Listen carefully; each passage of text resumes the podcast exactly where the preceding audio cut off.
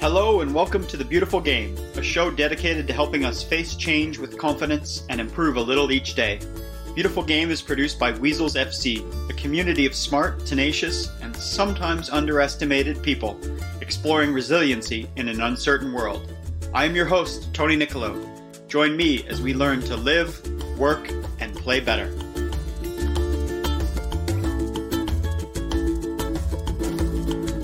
I'm here today with Phil Neville, a former professional footballer, spent 10 years at Manchester United, where he won six Premier League titles, three FA Cups, a Champions League, then spent eight years as the captain at Everton and played as an England international, coached with the England under 21s at Manchester United, at Valencia, and is now the head coach of the England women's team. Welcome, Phil. No, nice to meet you all. Are you okay? Doing very well. So we start off by asking about the brand that we work with called Weasels FC, and we like to know what you think of the animal Weasels. I think if you ask me what springs to mind when you talk about weasel, I think when I was at school, it was a derogatory comment towards somebody or something that was probably not a nice person or a nice thing. So that's what I would say about in terms of the terminology. If I heard the word weasel, I wouldn't say it's a complimentary word that I would like to be associated with or being called that, to be, to be honest with you, Anthony. So that would be my first impression. That's fair. That's most people's first impression. They're a very misunderstood animal. So, doing the background research about you, I couldn't help but notice the way that you support quotes from authors like T.S. Eliot and Darwin and Socrates and the messages of Teddy Roosevelt. And I can't help but think of your sporting career and your life as being one of having American ambition and character, but being stuck in England. You're very comfortable taking risk and adapting to change and building the new and really being the man in the arena and not worried about critics. So I'm excited to spend some time today talking to you about your career and how you coach and your approach to resilience in life.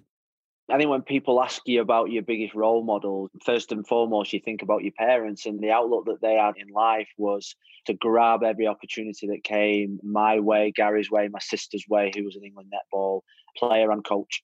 Take every opportunity, take risks, and not just stay in your comfort zone. We had this saying that if you reach for the moon, you might catch a star. And, and that has always been our mentality one of positivity. And then I joined a football club where I had the greatest manager of all time who had a philosophy of risk taking, who had a philosophy of trying to win, to gamble, to be positive, who had no fear whatsoever in any obstacle that came in his way. And, and that has just totally rubbed off on me there's a, another great coach who introduced us, Anson Dorrance, who, although you guys are at different ends probably of your coaching careers, I see some similarities. You talk about philosophy and values and culture, and that being really reinforced through training sessions that are hopefully harder and more challenging than the actual matches will be.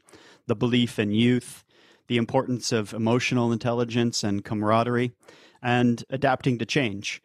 Anson used to never recruit players from outside of the U.S., won a World Cup coaching the U.S. women's national team, but then has begun to recruit English players as well now that recruiting against Stanford and the California teams is getting harder. So Alessia Russo, who plays for you, is one of his players. And finally, that element of Weasel where you're occasionally misunderstood because of your level of competitiveness and ambition. Yeah. So you mentioned that you started playing at Manchester United, part of the famed class of 92.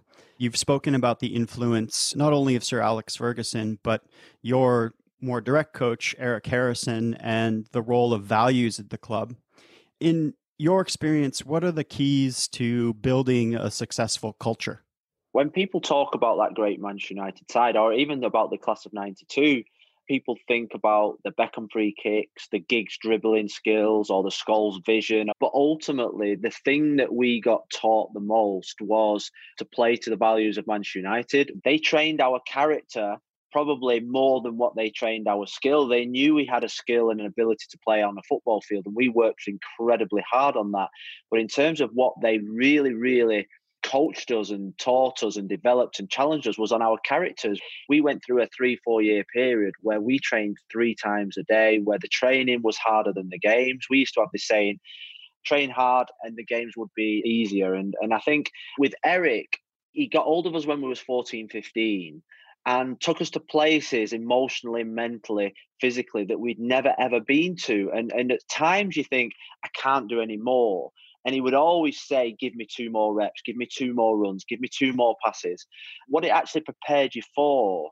And he used to always say it to us, is it prepares you for that moment when you, you set foot on Old Trafford or on Wembley Stadium and, and you're 1v1 or you're 2 0 down and the crowd are baying for your blood, it prepares you for those moments that you can actually handle. And we call them critical moments, critical moment training. And, and every single day there was some kind of critical moment training where you had to prove, you had to come out your comfort zone, and you had to really develop the character in your side. And I think through that and the experiences that I got at United, then I learned that from David Moyes is that the culture is the most important thing. You've got to get the right people on the bus. You've got to get the right characters on the bus.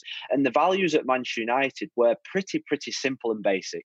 And I think they're the values that stand you in good stead for the rest of your life. And that was hard work, respect, enjoyment, humility, and that was it. When people asked me about Sir Alex Ferguson, all he wanted you to do was to respect everyone within the club. Everyone was equal within the club. You say please, you play thank you. You had to wear the right clothes. If you was going to a club function, you either had to have your shirt and tie on or you had to have your club tracksuit on. You weren't allowed to wear hats, earrings, necklaces, even these things in your ear. He saw it as a massive disrespect. And you go and have your lunch in the canteen. And if, if he didn't see you speak to the canteen lady or, or the chef in a respectful manner, he would come down on you. I think those values and then the hard work work of continuing to keep improving, to continue to keep challenging and training and practicing was the basis of our success. And then I went to Everton and found another manager in David Moyes that had the similar traits, similar values. And now when I speak to or coach my Lioness team, the only thing I tell them about is about the culture, the environment makes you perform on the field. And, and the environment is elite. So standards have to be elite. We let them get away with nothing. They leave a water bottle on the side, they have to put it in the bin. They respect, they say please, they say thank you. They wear the same clothes. And they present themselves in a manner that I think is elite behavior. And if they do that, they'll have success. I can appreciate the cultural component as well. I'm someone who used to put on a suit and tie even for a telephone interview, even before there were video calls. I had a healthy isolation beard until just before our call, but out of that same sense of respect, clean shaven now. It's incredible. We meet Sir Alex probably once a month, the class of 92, for a lunch, for a drink, for a coffee, just to catch up. And every time we go and see him, I bet you any money in the world that we all shave, we all dress smartly for the occasion. When we go there, we sit up straight, we order water and not wine. He still has that effect because ultimately he was the standard bearer for what it takes to win. People talk all the time now about what it takes to win. And I see the best sports teams in the world, and they are driven by a strong culture, and the strong culture is driven by the manager. Eric Harrison talked about the need to be mentally strong as well as physically strong. One story of you displaying that resilience and living that one more mentality. You played in the FA Cup semifinal. You were playing man down for nearly 60 minutes. Fortunately, Schmeichel saved Bergkamp's penalty. Was it before or after that that he told you you needed to do more reps in the gym? And how did you, after that moment where you thought, oh my gosh, I just gave away a penalty, my United career is going to be over. How did you come back from that? Well, I mean, it was one of those defining moments in your career where it flashed before you. My Man United career is over. If Dennis Bergkamp scores this, I'm gone for. I'm sold. I'm out the door. But ultimately, the culture and the attitude that we had was that we realised we were going to make mistakes. We realised we were going to have low moments. But it's how you bounce back from that. We had a bounce back type of attitude. And, you know, you talk about the reps in the gym. And Sir Alex came to me one day and said, When I look at you, you're a 12 rep type person. Because, you know, you get these plans off the fitness coaches and you get always three times 10 reps or whatever. It's always 10 reps. And he said, I always see you doing extra. And when we speak to players nowadays, I always tell them, I want you to be a 12, 14 rep player. I want you to be a 12, 14 rep professional. And they don't get it at first. But ultimately, the culture at Manchester United was to do extra. And, and we had great role models Keane, Pallister, Eric Cantona was incredible. The ability to stay out and practice. When, when you see David Beckham scoring set plays, free kicks, that wasn't just because he was born with that kind of ability. That was done with 100, 150 free kicks a week, just practicing over a wall with nobody around you. And I always say that if you're only doing what your coach says, like 10 reps, like the an hour session, then you're not doing enough. So we had an attitude of doing extra. And what that does, it builds up your resilience to hard work, to pushing yourself even more. And when those moments come, they, everyone in life has difficult moments. Is like the penalty incident, which was 21 years ago, is that yes, you know how to handle it because all that critical training that you've done in your career means that ultimately you can block out the negative, you can block out the disappointment, and then literally 10 minutes later, Ryan Giggs goes down the wing and scores the greatest goal in an FA Cup.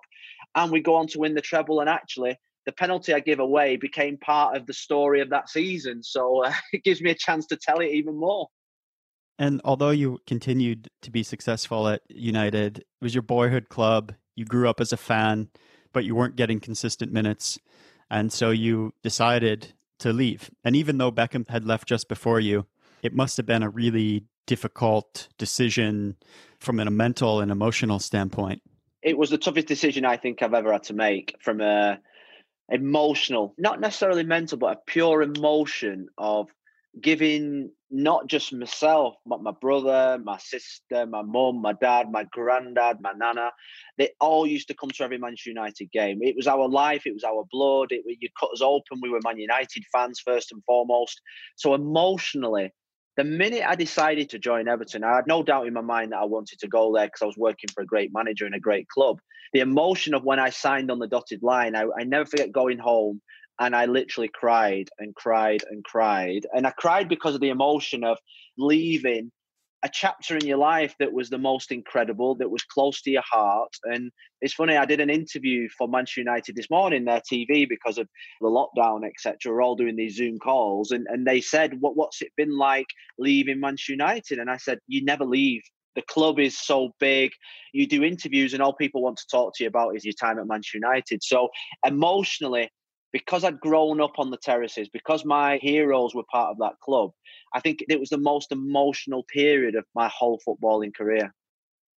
So you, you managed to get over those emotions though and started playing at Everton, but things didn't necessarily get easier mentally when you first started there. You weren't accepted by your teammates right away and you weren't accepted by the fans, but David Moyes made you the captain. Did Moyes help you through those mental challenges? Did the resilience that you had learned at United come into play? What was that time period like where you're ostensibly the leader of the club, but your teammates and the fans aren't so sure that you should be in that role? Yeah, well, I think the easy option would have been for David Moyes not to make me captain. That's probably what I wanted at the time, just to stay under the radar, stay in the background, just establish myself within the football club. But we talk about managers that have emotional intelligence and managers that challenge their players. David Moyes from the fourth, fifth game made me captain. And that was a brave decision for him because he obviously would have felt that within the dressing room, but he wanted to change a culture. He wanted to change a culture from one set of values to another, which was young, hungry players that he wanted to build a new team. So he, he made the bravest decision to do that. And ultimately, he took me so far out my comfort zone. When I think about my career, I was in a massive big bubble at Manchester United, a bubble where I was protected, a bubble where Sir Alex was our leader. We had players around us. My brother was sat next to me on the coach in the dressing room, in the hotel, everywhere we went. I had comfort all around me. And then I was catapulted into this new club. No friends, no support from within in the early years, in the first probably two or three months. And I had to grow up. I had to sort of like come out of my shell a little bit. And it was the best thing I ever did. Those eight years at Everton, in terms of my mental, physical, emotional growth, they were without doubt the toughest but most rewarding.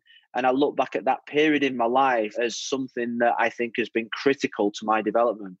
You had a responsibility at Everton that you never really would have had at Man United. Where there you were kind of Gary's little brother. And even though you were successful in your own right, those roles still existed. And you can still see them in the 92 interviews that happen these days, where you sort of go back into those roles to a certain extent. What was it like having to deal with playing against Manchester United? We live in a world where supporter culture is starting to change, where it's following along with the professionalization of the game, where people aren't working for the same factory that they used to work for for their entire life. So I think the supporters are starting to understand that in a career, you don't stay at the same place the whole time, but it's probably still lagging a little bit behind what's actually happening in football. What was it like for you reconciling that sense of fulfillment that you were getting at Everton, where you had responsibility, that you were having personal success, and were growing into a real leader, against those emotions of going home and playing against your boyhood club? I hated it. I hated playing at Old Trafford for Everton against Manchester United.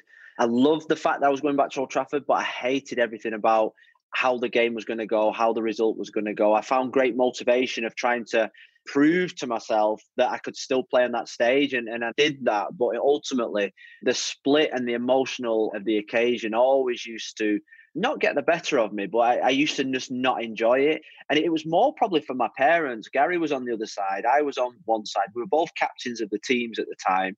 My dad was a United supporter all his life. He was staunch. He was never going to hide behind the fact that he wanted United to win. My mum just wanted, like mums do, she wanted to wake up in 90 minutes, us both be safe both love each other, both walk away from the stadium sort of like the same. My sister was toyed because she loved us both, and all the family was the same. So ultimately, it was a difficult, difficult match for the whole family.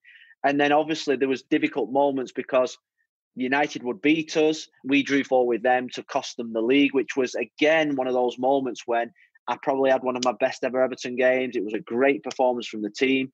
But ultimately, I go outside, I go into the players' lounge, I go home, and Gary's absolutely gutted, Giggs is gutted. And that balance of the emotion was really difficult. But ultimately, I had to do a professional job. And that's what I ended up blocking it out, realizing that only for two games in the season that I had to deal with that. And the rest of the time, I was free.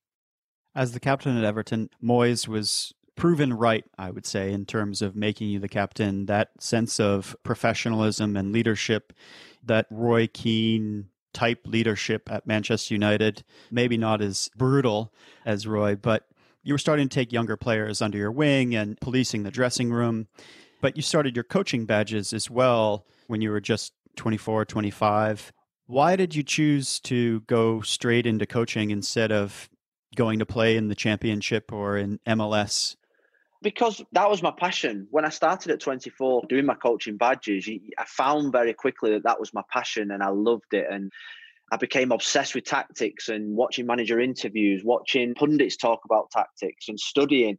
I was obsessed with watching foreign football. Spanish, Italian football at the time was massive. I thought at the time they. Sacchi and Bielsa. Yeah, Bielsa's been one of my mentors. Sacchi, Capello. You think about the great AC Milan team. Then obviously the Spanish started to kick in. So ultimately, I studied the best coaches in the world, not just from football. Obviously, I read books of some of the great American coaches and forget the shape of the ball or whether it has a bat. I think the philosophies and the cultures are all the same. I, am watching a program on the Dallas Cowboys at this moment in time, one of the Amazon ones, and the way that they speak to the players is is no different than the way that I would speak to my players. Sir Alex would, you know, the management side, the dealing with the stresses, the team talks, the reviews, and it's all the same so you can learn so much and i just got a passion for it and the minute i retired when i was 36 37 literally the next day, I flew to the European Championships with the under 21s, got some great experience there. And then, literally a month later, I began my coaching career at Manchester United when David Moyes took over.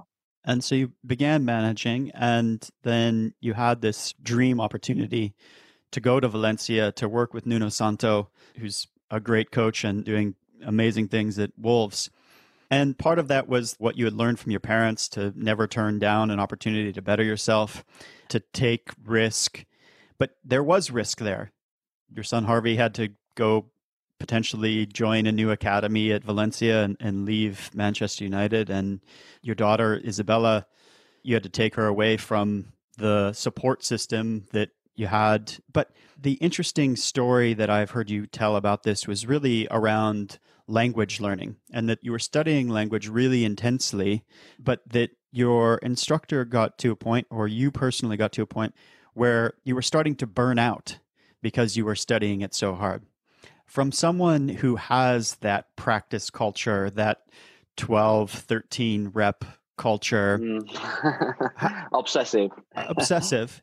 How do you acquire new knowledge and new skills and be excellent while avoiding burnout? I think that's a massive challenge because I think the obsessiveness and the will and the desire to be the best at everything that you do, to be successful at everything that you do, to win everything that you do, it does become an obsession. I think there's a part of me actually believes that you have to have that little bit of obsession, that little bit of the ability to keep pushing and striving and, and driving through walls when you're tired or when it's not going in. But I did have to take a step back I was trying to run before I walked, and literally learning a language is probably one of the hardest things that I've ever done because ultimately I thought I would do it in six months. And then I realized very, very quickly that ultimately to become really, really good at it, it's going to take probably two to three years because ultimately, if it was that easy, people would only go to learn Spanish for six months and they'd walk out with it with an A level or a degree. So the minute that I came down a little bit and started to realize that it was going to take time and the more more patience that I had, I actually found the better I was becoming at Spanish. And the more I relaxed, the more I actually started to think like a Spaniard. I mean, Spanish people are very relaxed. When they say mañana, they mean mañana. So ultimately, I started to think and behave like a Spaniard rather than somebody from Manchester that wants to go 100 miles an hour. When you started to think of, of language as a cultural thing as well as just a skill. Yes. And it was Gary Lineker that told me, he, he said something to me. I came back to England and he just said, until you start thinking, behaving like a Spanish person, nothing will ever quite feel like home. And I went back and I thought, that's probably right. And then all of a sudden, I started to slow down. I started to think Spanish, behave Spanish, culturally started to eat, drink, behave, sleep, or whatever. And then all of a sudden it became a lot easier. You became more relaxed. And then all of a sudden the words came more fluent to you. And the obsession with wanting to be the best fluent Spanish English manager of all time, I lost the objective of that. And I just wanted to just relax and enjoy my time out there. And then all of a sudden, I never wanted to come home. And still today, I've, I've, been reading up on my Spanish today because obviously I've been back in England for two years. And it's a country that I have to go back. I've still got unfinished business there. It's a place where actually the culture helped me be a better person and helped me do my job better.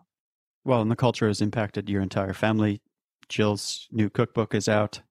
Yeah. You know, it does. I mean, we talk about Valencia probably every day of the week. My kids have still got their best friends there. My wife, for the first six months, was really difficult. Now she's probably could teach Spanish. She's that good at the language and, and the culture she fell in love with. The food, obviously, because of her background in nutrition, she absolutely adored. And like I say, we went there for the first time away from our families. And now, like I would say, I think we all want to go back there as soon as possible. I mentioned your daughter, Isabella she had a stroke in utero, was born prematurely with cerebral palsy. And I want you to talk a little bit about what you've learned from her own work in overcoming adversity. I think my experiences with my daughter helped me massively with going into the job with the women's national team in terms of sacrifice, obstacles, abuse, challenges, things that she's had to go through in her short life already. She's 16 now.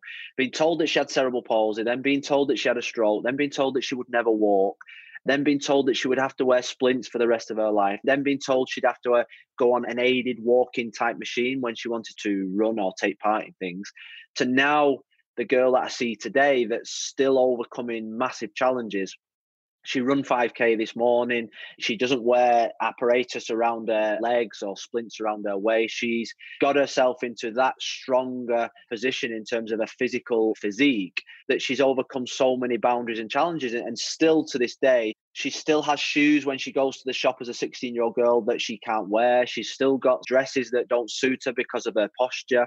And there's every day there are mental and emotional challenges for the girl. But in terms of the approach that we had with her was that we threw her into the deep end. We said, look, you either don't accept what's in front of you, you don't accept the disability that God has given you, and spend the rest of your life being unhappy and feeling sorry for yourself, or you attack this situation. And and at the start, it was really difficult. It broke our hearts where we forced her to crawl upstairs when it was the easiest thing was as a baby to carry it up. We forced her to get her legs moving. We forced her to strive for better and bigger things. When we went to play groups, we didn't actually get involved ourselves. We forced her to climb the sponge, the bouncy castles herself. And when she got knocked over, we left her to get up herself because that's what normal able bodied kids do. And to this point now, where literally when she leaves school in a, in a bit she literally wants to go to america and spend the rest of her life fending for herself driving and doing whatever she wants. She's an independent girl that's determined to live the life of a normal able-bodied person and we are so proud. And when i went into the women's football they've had similar challenges discrimination, sexism, homophobia, no equipment, no pitches, no coaches, no funding, no visibility. And it actually, I could relate it to the challenges that my daughter had had. I think the hope and fear of any great parent is that you will raise your child to be completely self sufficient, independent. When you succeed, then they move away, which is sad. Yeah, I don't want her to move away yet, that's for sure. She's my little princess and I always will be in the England role, you've really successfully set high expectations. You've talked about in all of your press conferences elite sport being about winning. And perhaps in the role, you've been a victim of your own success in that sense of that culture of winning that you've had from Manchester United. But what you've made clear, and from what your players have said in the press, is that the values are coming through that humility, the effort, the confidence to be brave and to play with freedom. I think of it as sort of the challenges of a consultant. If you work for Bain or McKinsey and a company calls you in and says, hey, come change our culture, and then they produce their report, it doesn't actually change the culture. There's a bit of a challenge there where you only have the players as a national team coach for a short period of time. And so, how do you teach the values when you, by definition, have some limited contact?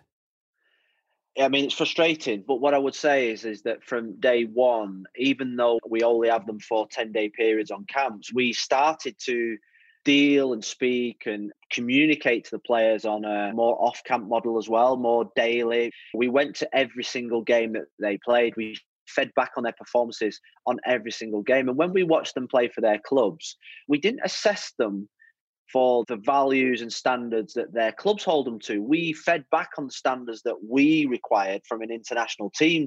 So that was a little bit of a change. We started to communicate very, very quickly every single day or once, twice a week. So they knew that we were watching. They knew that we cared for them. They knew that actually we wanted to do something a little bit different. And I think when you go into any kind of company and you want to change a culture or, or a set of values, you have to take risks but you have to do things differently. And I think if you go in somewhere and just do the same as the previous manager or employee, you're going to get the same results. And we didn't want the same results. The previous manager had done incredible work with the team, got them to third place in a World Cup in a time when women's football wasn't really that popular or that visible. And he'd done an incredible work to take them to third in the world. And then the next step I always felt was going to be really important. I had many challenges, challenges to be successful on the field, but actually I went into with a mindset that I wanted to actually change the feeling, the visibility, the perception of women's football. I wanted us to take risk and get us out there into the public and put us on TV and get us out there on the billboards and get my players visible and make them household names. And and at the start, with the staff that we had, we said, right, it's a blank canvas. Anyone in this room present to me the biggest risk that we need to take now to become world class, to get us on mainstream TV. And we batted a lot of ideas together. And I was energized and I had to be brave myself. I had to go out there and I had to shout from the rooftops about how good these players were because I believed it and I wanted everyone else to believe that as well. And sometimes my words got probably misinterpreted for arrogance. But I wanted us to have the arrogance of the American team. I'd studied them for six months and I saw that they walked the walk and talked the talk at the same time. And I wanted us to have that kind of self belief that I thought that we didn't have or we lacked. But I also wanted to set a different kind of culture and values for how people perceived women's footballers. And I think we've done that over the last two years. I think we've changed the whole perception of women's football or how people think about the women's national team. We're now in a really good place, and now it's time for another kick on. My experiences in coaching have been the best in the last two years, without a shadow of a doubt. The closest I've seen you to really disagreeing in public with your brother Gary was a soccer box segment with him where you're chatting about Tim Cahill your friend who you were just on an excellent Instagram live episode with. But Tim Cahill, as you've described him as having the drive of a Manchester United player, loving big games. Your brother insisted that he was nasty. And he said it a couple of times. And I saw you give him this look that was like, okay, we're going to agree to disagree on this. And, and maybe we'll talk about it later in private. You talk about how you were sometimes misunderstood. You accumulated a lot of cards yourself in your playing career. But that notion of the line between aggressive, confident, arrogant harkens back to a weasel who are very tenacious but sometimes misunderstood as an animal. It's an even bigger challenge for women, whether on the pitch or in the boardroom. They're looked at with a lot of disdain. When a woman is assertive or aggressive, they're called lots of derogatory things. What advice do you have for your players, or what advice will you give your daughter about being confident and assertive and still being respected? And how do you deal with the critics when you behave that way? I think the first thing that I learned very quickly when I went into the women's game was a lack of self belief to put yourself out there. And I say it to the coaches that the female coaches and a male coach puts on a session. The biggest difference is the self belief, the style, the technical delivery is the same, but actually, to the male, probably puts himself forward a little bit more because of confidence. And what I would say is that the lack of self belief to put yourself forward. But I think what we've seen over the last two years, we've seen an unbelievable shift in respect and opportunities towards females in general, not just in football. There's been a massive change of perception. I think now we're at a point where females are getting opportunities at the biggest jobs, in the biggest positions, and they're getting those opportunities because I think females now have more confidence, more belief. And when you see that there are opportunities to there, it gives you more confidence to actually go for those positions. It gives you more confidence to back yourself in those positions. And then we're seeing actually some of the world's best leaders be female. You think of the German leader, Scandinavians got a couple of female leaders. New Zealand. You, some of the decisions that we've seen over the last probably month or two, some of the best decisions have been made by the female leaders.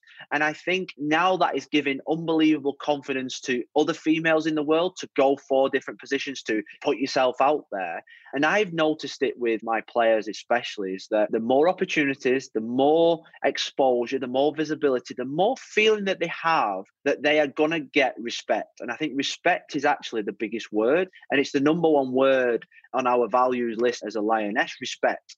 If we're getting respect for female footballers for females in general then they're going to go out there and they're going to get the best positions they're going to produce better quality and they're going to have the confidence to go and grab the opportunities that are in front of them and i think the world has changed for the better. We now see female pundits we now see females in, in top top positions. I've been speaking to my players. I think the one thing that they've always wanted is that they don't want to be given anything on a plate. They want to earn everything that goes in front of them. They just want the opportunities to go for it and they want the opportunities to produce the moments of brilliance that we saw in the World Cup. And I think what, what you saw in the World Cup, you saw an acceptance from around the world, especially in England, that actually female footballers have quality. They are good athletes, they are elite athletes. And I think now that's given them the massive confidence to go forward speaking of female leaders, Baroness Sue Campbell, when she was discussing your hiring, part of your hiring was around your emotional intelligence. And it's something that comes through in how your sister Tracey talks about you as well as a caring people person. You've experienced not making an England squad. It must be particularly important, your emotional intelligence, when you have to tell a player that they didn't make the team in this particular cycle. What do you say to players and how do you encourage them to persevere? Well, it's a skill. I mean, Sir Alex was the best at it. He could walk in a room and he could tell whether you were happy, sad, okay, needed a kick up the backside, needed a, a hug. He was just the best at it. He had a great emotional intelligence to sniff a situation, to work out a situation, to find the right words to use at the right time. And I studied him over an 18 year period. And I look back at situations that I was in and how he dealt with it. And it gave me great confidence going into coaching about my own philosophy of how to deal with players. And and the first thing I thought was is that what did I think of Sir Alex Ferguson? And the first thing that springs to my mind was the fact that I knew full well that he cared for me. Not just as a footballer, he cared for me as a person. And, and how did I know that? Because he was actually interested in my sister, my brother, my mum, my dad, my nan. He would ask how my father was. He knew everything about my mum and dad, what they did, what, what they worked for, I never forget the first paycheck that I got as a professional footballer. First thing he said was, Take that home and give it to your mum and dad. They deserve everything off you guys. So we went on, we give our first salary to our parents. He, he had really good, strong values. And I think when I have big decisions to make as a manager, and you have plenty, today what I think would have been the day that I was naming my Olympic squad. So I had to probably tell 15, 16 players today, if the Olympics was still on, that they weren't going to an Olympics. And the, and the best way that I do it is I actually tell them the truth. That was what I was always told. The minute that you start lying, going round corners, and, and start fudging situations, players see straight through it. People see straight through it.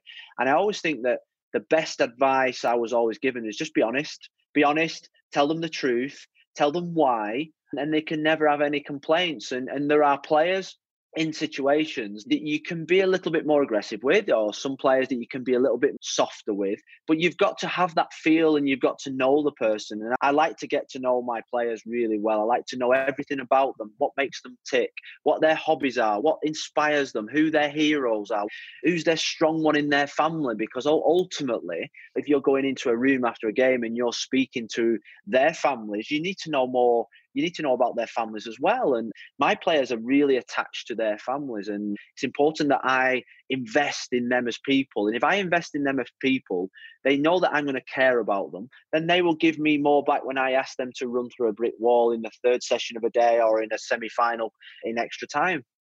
In that Teddy Roosevelt sense of being the man in the arena. There's an article that just came out today that reminds me people who are jealous or people who are critics are often dismissive of things where they see small bits. So even the story that you're telling right now, this article is like, oh, sarcastically saying you care about their cats and nonsense. So I want you to talk about dealing with a, a very natural human emotion, which is jealousy. And you could have easily been jealous of your brother or Giggsy or Beckham. You've said yourself that you weren't gifted with great natural ability, but that you had the 12 rep mentality and were willing to put in the work. You've used Cristiano Ronaldo as an example with your own players in terms of what it looks like to combine hard work and talent to actually achieve what's possible and what's in front of you. Your old teammate from the class of 92, Rafa Burke, who's at Bristol now, talks about it in terms of ability not being enough. How do you emulate others, learn from them without being jealous? Jealousy and bitterness for me are the worst traits that any person can have. And I, and I don't take on people with those types of traits. I think in 1996, I walked in, me and my brother shared a room, and there was a knock at the door. Sir Alex Ferguson, he left my brother out of an FA Cup final. I played in an FA Cup final. And the way that he handled that, he supported me. He was there for me. He was obviously disappointed. And then the year after, he played in the league championship winning side. He played in the treble winning side before me. And ultimately, all you can really affect is your own performance, your own behavior. And I've always been really content with how my career's gone, with how I've behaved in my career. And I always say to players now when when I'm leaving them out the team, and it, it's funny because when you leave them out the team, there'll always be one player that will say, "Yeah, but he or she's not doing this." And I went, ultimately, all you've got to focus on is your own individual performance, and, and regardless of her position or his position, you've got to make sure that you're playing to the best of your ability that you're doing everything you're possibly can do. And and i've never compared myself to anyone. I've never tried to emulate anyone. I've never tried to copy anyone in my life. I've always tried to be individual and bespoke to me when i took the the lioness job or the Valencia job was a prime example. I asked nobody's opinion. I made the decision myself off my own gut feeling. I didn't even consult my wife. I always wanted to get through or go through life totally content with looking in the mirror saying, I've done my best today. Nobody else has, has affected me in any kind of way. So I think the jealousy and the bitterness is from people outside that don't know you. And you get it in football, you get it in social media where you make comments or you lose a game and you get it at the moment, probably with the Lioness, with my position, obviously in 12 months' time coming to an end you get people obviously offering criticism from the job that you do. But ultimately, if you're happy and content with the job that you've done, if more importantly, and this is a Sir Alex Ferguson quote, if you've done your absolute best and you cannot give any more, then ultimately you can walk home, you can look yourself in the mirror, you can go to sleep at night really content with everything. And sometimes you win, sometimes you lose, but as long as you give your absolute best, and I've done that in my life in everything that I've tried to do, then it makes me really comfortable at night with sleeping. And, and that's been my mentality, really. One thing that makes it hard for people to be content is uncertainty. Most people are fearful of it. We've seen a professionalization and growth of the domestic league in England, Women's Super League. It's grown the talent pool, and you've also created a culture there that supports young talent, bringing through players like Grace Fisk and Alessia Russo, giving them that chance to wear the England shirt there's the saying though that the shirt might be too heavy. And so you've got to figure that out and you have to take those risks. But when you grow the pool and there are more players that you've got to tell no, it does create that uncertainty within the team. And most people are fearful of that. And we live in a time right now of great uncertainty. How do you help your players be comfortable with uncertainty and how do you deal with it? Well, I think it's pretty easy to say that to a group of players where you're widening the net and the challenges become bigger because ultimately it's the challenge that's going to make us successful. And I always like to see the characters. We talked at the start of the interview about characters. Now, if, if somebody in my squad is scared of a challenge of another player, that tells you everything that you need to know. I, I want the player that rolls the sleeves up and says, bring this challenge on. And the bigger they are, the harder they fall. I'm going to run through a brick wall to be in your start 11 or in your squad. So for me, it tells me a lot about the culture and the character of the person and the player when we have unbelievable set of the squad at the moment and the challenge that's in front to get in the squad. I realize and i make my assessment very quickly. If a player starts to wobble if a player starts to get emotional if a player starts to fight back with things that are not bring the challenge on. I'm not bothered about the challenge. I'm going to make sure that I'm going to be the best person that I can be. The minute that a player says that to me, I put them in the squad. The minute that I start seeing a wobble of comparing themselves to others, comparing themselves to things that they've done in the past, I know that that player is going to be left behind. And that's how I gauge the character of a certain player. We had two players for every position at Manchester United. No player was guaranteed, apart from maybe three or four, starting 11. We had to fight like mad every single day just to get on the training field, just to get into the squad, just to get into the starting 11.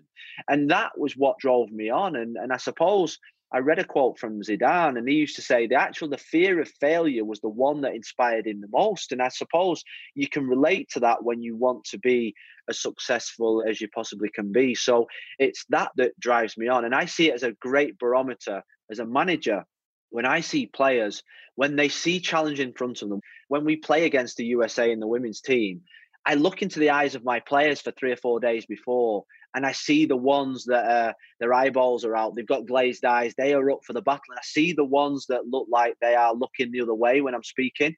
And it's those moments that define you as people and as a team. Speaking about not being fearful, I think that you're already at a point where you're starting to sort of heed the advice of Socrates and not worried about what's gone on in the past and are focused on building the new. But it's got to be disappointing that you're not going to get a chance to prove that the philosophy and the culture and the tactics, because the Euros have been moved. How are you dealing with that disappointment? It's funny, really, because when I signed my contract, it was World Cup, it was Olympics, and it was the Euros in England. That was my three years. That was sort of like wow, this is going to be the best three years that you could ever have. Finishing with the Euros, they announced six months ago the Euros were going to be at Old Trafford. The first game was going to be at Trafford. I, just thought, wow, something's written in the stars here. And then obviously, an unprecedented thing happened in the world that really it can't be described. And, and when obviously there was talk then of cancelling football, cancelling the Euros, cancelling the Olympics. The big disappointment was the Olympics. The Olympics was so close.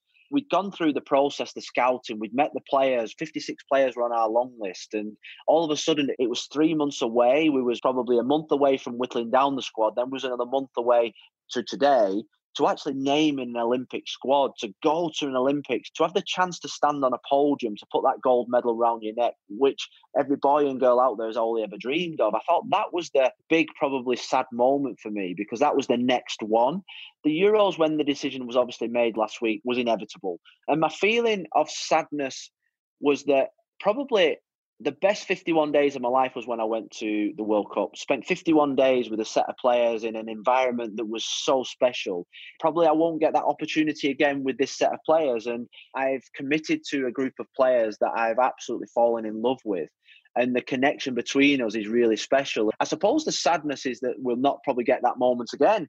But ultimately, going back to what I was taught by Sir Alex, by Eric Harrison, is that the train keeps moving forward and the lionesses have got to keep moving forward i've got to keep moving forward. And this unprecedented uncertain time is nobody's fault. You know i think sometimes it's fate that maybe this was what was meant to happen.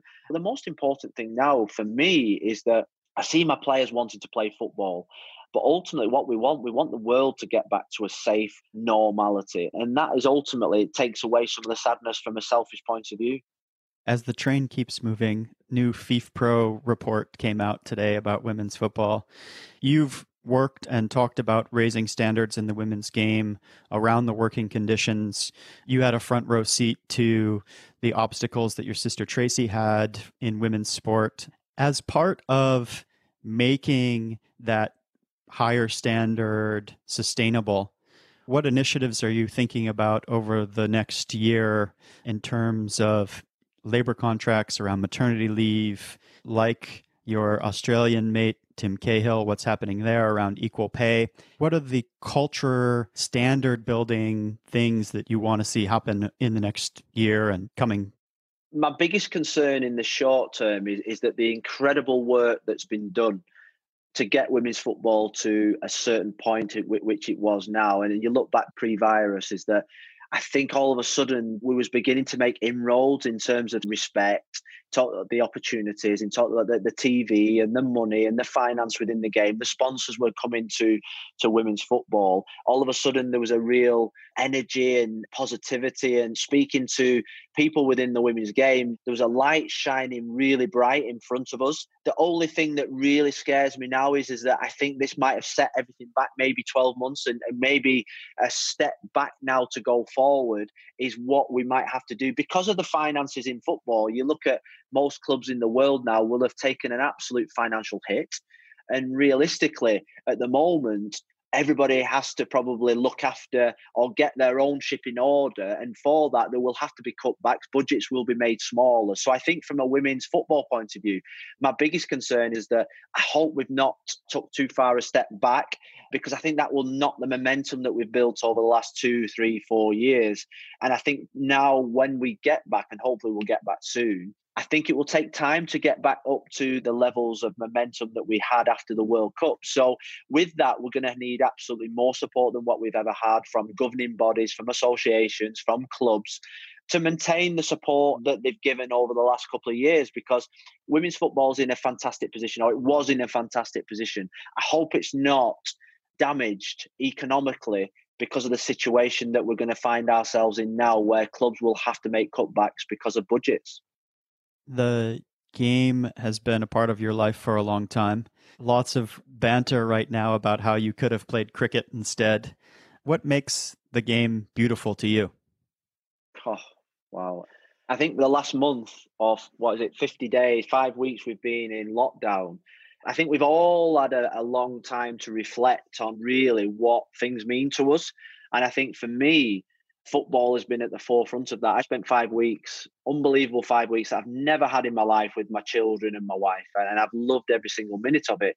But I think what I have thought is, is how much I've took football for granted over the last 30 years that I've been involved, and how much the camaraderie, the friendship, the banter, the feelings of winning and losing. I know everybody hates losing But you know that feeling that you when you're going into a big game and, and you've got butterflies in your stomach and you don't know whether your team's going to win or lose. It's that feeling that everybody misses. That feeling of on a Monday morning going into work, knowing that your team has won or lost. The weeks building up to the big games, the enjoyment that it brings to so many people, but particularly the enjoyment that selfishly it brings to me watching football, seeing my son play football, the family going to a game on a Saturday or whatever. It's a massive source of happiness. And it's the happiness that I want more than the football, really. It's the happiness that I want for it to return for because it brings so much happiness to people. Economically, it brings so much to this country. And I see people suffering in every walk of life at this moment in time. And my nature is that I'm positive. I want people to return to normality, to get that happiness back. And I think football as a, or sport in general, has a massive part to play in that. And I just miss I miss that feeling of going to a game. I miss that feeling of training players. I miss that feeling of dealing with trying to win a game of football more than anything. And, and I think a lot of people now will never take football for granted. And it is the most beautiful game in the world. I can't wait to get back on the touchline. I'm glad that football at least brought us here together today. I really enjoyed the conversation, Phil. Thanks so much. Thanks, Anthony. Thank you for joining us today on The Beautiful Game. We hope you are ready to live, work, and play better. To be a weasel yourself, smart and tenacious, if still sometimes underestimated. Join our community online at weaselsfc.com, and if you enjoyed the show, please share it with a friend.